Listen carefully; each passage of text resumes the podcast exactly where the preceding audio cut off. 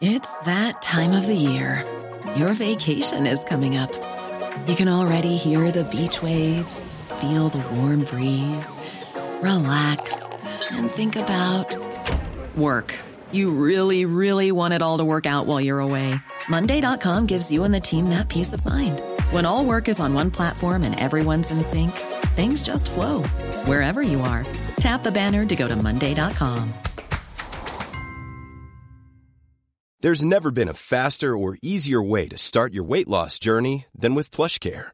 PlushCare accepts most insurance plans and gives you online access to board-certified physicians who can prescribe FDA-approved weight loss medications like Wegovy and Zepbound for those who qualify. Take charge of your health and speak with a board-certified physician about a weight loss plan that's right for you. Get started today at plushcare.com slash weight loss. That's plushcare.com slash weight loss. plushcare.com slash weight loss. The Opinion Line on Cork's 96 FM. Let me go first to a story that we were waiting on on Friday. You know the way it's an absolute nuisance. You're waiting on a story to happen, and it happens like two minutes after you get off the radio. That was the Graham Dwyer case. We were waiting to see what would happen. He was waiting for the outcome of his appeal against his conviction for the murder of Elaine O'Hara. You'll know, or you'll remember, that his mobile phone records, which were used to trap him and to convict him and as evidence against him and all that. There was a long and protracted argument over the last couple of years about the legality of those records. And they were deemed to be illegally collected. And he thought that because of that, he was going to walk or at least he was going to get a retrial. He got he got neither, but the story might not be over. Joined by uh, sports reporter Frank Greaney. Frank, good morning. It's been a long, convoluted one. It's not even over yet. Good morning. Good morning to you, PJ. It's certainly been a long process, a grueling process for Elaine O'Hara's family. I think yes. that's fair to say. Yes. You know, today actually marks the eighth anniversary since Graham Dwyer was found guilty of murdering Elaine O'Hara.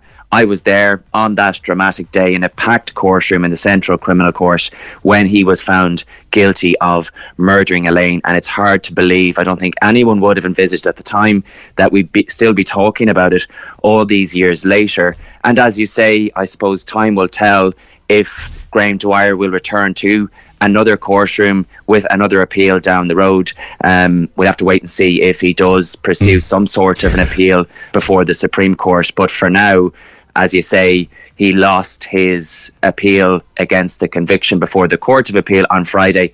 And it is also fair to say that it was an emphatic loss. He mm. lost all of his grounds of appeal. Uh, go, go through the phone data story, Frank, because that was the biggie. The guards were not at fault here but the the the taking of the the using of the records was illegal. Can you go through briefly why? Yeah. Well, I suppose to sum it up in a nutshell, what the court found and what other courts have found is that the harvesting of the metadata, so this is call records and location data, the harvesting of that was actually done unlawfully. That is accepted now by the courts. But on the back of a Supreme Court a number of years ago, the court felt in relation to a, a separate and entirely separate case, they felt that even in circumstances where through the investigation of serious crime where evidence is obtained unlawfully as long as it was obtained in good faith um, that can be deemed acceptable and that can go to a jury at trial. And that's kind of what happened here. Phone evidence in, in during the trial itself was a central, if not the central plank of the prosecution's case against Graham Dwyer. There were two elements to it. Um, firstly, the contents of thousands of text messages, 2,620 to be precise. They were taken from five mobile phones, three of which were attributed to Graham Dwyer. He only accepted um, uh, ownership in relation to one of them. He denied any links to two of the other phones. And then the second element in relation to the phone evidence at trial was that metadata. That was um, his call records and location data retained by mobile phone service providers. Uh, they were were obliged under law um, to retain that information.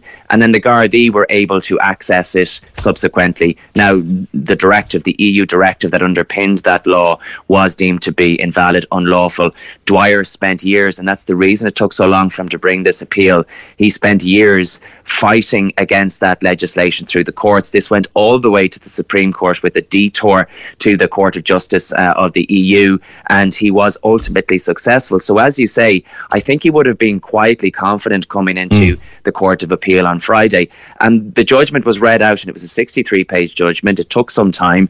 Uh, it was read out by the President of the Court of Appeal, Mr. Justice George Birmingham, who, for whatever reason, decided to save the best for last. So we went through all of the other grounds of appeal before he came to the court's decision in relation to uh, the mobile phone evidence.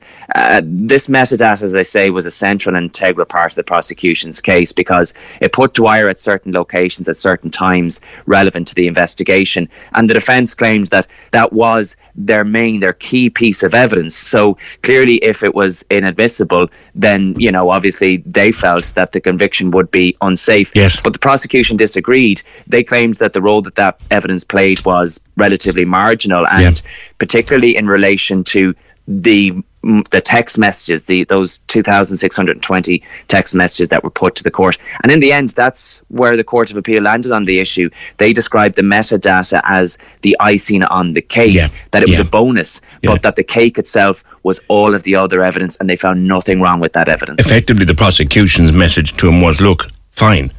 Whatever about the metadata, we've got you on lots more than that. And, and that's kind of where it came from. Now, I was listening to an interview over the weekend, Frank, with a man, I'm sure you'll be familiar with him, uh, Eoin O'Dell, the Associate Professor of Law at Trinity College. And, and he yep. was saying, this isn't over, that we're kind of only two thirds of the way through the match here. So what could happen now? Well, I suppose. It's that time of the year your vacation is coming up. You can already hear the beach waves, feel the warm breeze, relax, and think about work. You really, really want it all to work out while you're away. Monday.com gives you and the team that peace of mind. When all work is on one platform and everyone's in sync, things just flow wherever you are. Tap the banner to go to Monday.com. Ready to pop the question? The jewelers at BlueNile.com have got sparkle down to a science with beautiful lab grown diamonds worthy of your most brilliant moments. Their lab grown diamonds are independently graded and guaranteed identical to natural diamonds, and they're ready to ship to your door. Go to Bluenile.com and use promo code LISTEN to get $50 off your purchase of $500 or more. That's code LISTEN at Bluenile.com for $50 off. Bluenile.com code LISTEN. Many of us have those stubborn pounds that seem impossible to lose, no matter how good we eat or how hard we work out. My solution is PlushCare. PlushCare is a leading telehealth provider with doctors who are there for you day and night to partner with you in your weight loss journey. They can prescribe FDA-approved weight loss medications like Wegovy and Zepbound for those who qualify. Plus, they accept most insurance plans. To get started, visit plushcare.com slash weight loss. That's plushcare.com slash weight loss. That's up to Graham Dwyer and his legal team. As I say, this was a lengthy and complex judgment delivered on Friday. I've no doubt that they will spend some time going through that with a fine tooth comb. Um, Graham Dwyer does, I suppose, potentially, and that is an important word, potentially have another avenue of appeal before the Supreme Court. But unlike years ago, where you had an almost automatic right to appeal uh, a decision like this to the Supreme Court. That's no longer the case. The Supreme Court has become very busy over the years, so it doesn't take every case that comes across its desk. Graham Dwyer and his legal team will have to prove to the court that there are legal issues of general public importance that will have to be aired out before the Supreme Court will take a case. So if he decides to pursue an appeal before the highest court in this land, he'll first have to seek permission to do so. Um, there was another interesting case before the Supreme Court earlier in the week in relation to Patrick Quirke, the man yes. who murdered Bobby Mr. Moonlight Ryan. Yes. That went to the Supreme Court on two legal issues. So he lost his appeal last year on 52 grounds of appeal, but then the Supreme Court did agree to listen to two points of appeal because he was able to convince the court that they raised issues Yeah. of general public importance. So Graham Dwyer will have to do the same before the Supreme Court will hear a, Okay. a further appeal. All right, Frank. For now, he's um, going back to prison, and he's asking to be moved. Is he asking to be moved to Arbour Hill, where all of the all of the lifers are? Is that where he's asking to be moved to? I'm not sure. That's that's something obviously that the Irish Prison Service will have to deal with. He Yeah. has been serving his sentence in, the the, Midlands. Midlands. prison as, as as far as I know, and he was in court on Friday. That hasn't been the case throughout Supreme Court challenges in relation to that legislation. He wasn't required to be in court, but he was there on Friday, and I must say, him no more than the rest of us has been affected by the passage of time. Eight years since that high-profile trial, a lot more grey hairs. He's Yeah. balding now as well, and those. I suppose, you know, those pictures that you'll see of Graham Dwyer in his tailored suits, well, he was certainly dressed far more casually on, on Friday, wearing a, a quarter zip top. Um, he was very agitated throughout as well, I must say. Very frustrated, I think, when it started to become clear and just the way the judgment was presented, starting off with, you know, other grounds of appeal in relation to prejudice and his claim that he didn't receive a fair trial. And as those smaller, arguably less important grounds of appeal started to fall away, you got the sense that Graham Dwyer was getting a little bit uncomfortable in the dock because he knew that hmm. his case now rested exclusively on that mobile phone evidence. And when it became clear that he was also going to lose uh, that battle, you could see him trying to relay messages to his legal team. But at that point, it was game over. There was very little that they could do for him at that point. Uh, whether or not I say there will be more to come in relation to this story, and here we are talking about it eight years on. We've been talking about it at various points since t- 2015. You know, time will tell now whether we'll be back on your show talking about it again, PJ. You know, for the sake of the O'Hara family, we would hope not. We would hope that this is it. Frank, thank you. Frank Greaney, uh, court reporter. This story of Dwyer. Why do we take such an interest? Because he is a Corkman, originally from West Cork, an architect by profession, convicted March 27th, 2015, this day eight years ago, and still trying to get out of prison for where he is serving life and will serve life well, continues to serve life for the murder of Elaine O'Hara. And it's of her and her family, I suggest, that we should be thinking rather than of him or anything else like that. The other big story at the weekend, we were here talking about it on Friday morning, was the, the Kerry babies, the arrests in the Kerry babies case. And there's a lot in your newspapers this morning. The solicitor for the two people who were arrested on Thursday evening, who were subsequently released on Friday night. Solicitor has been giving a number of interviews to the newspapers this morning. Some very interesting reading in it. I don't propose to go there, but if you want to go and buy a newspaper, you can read the interviews.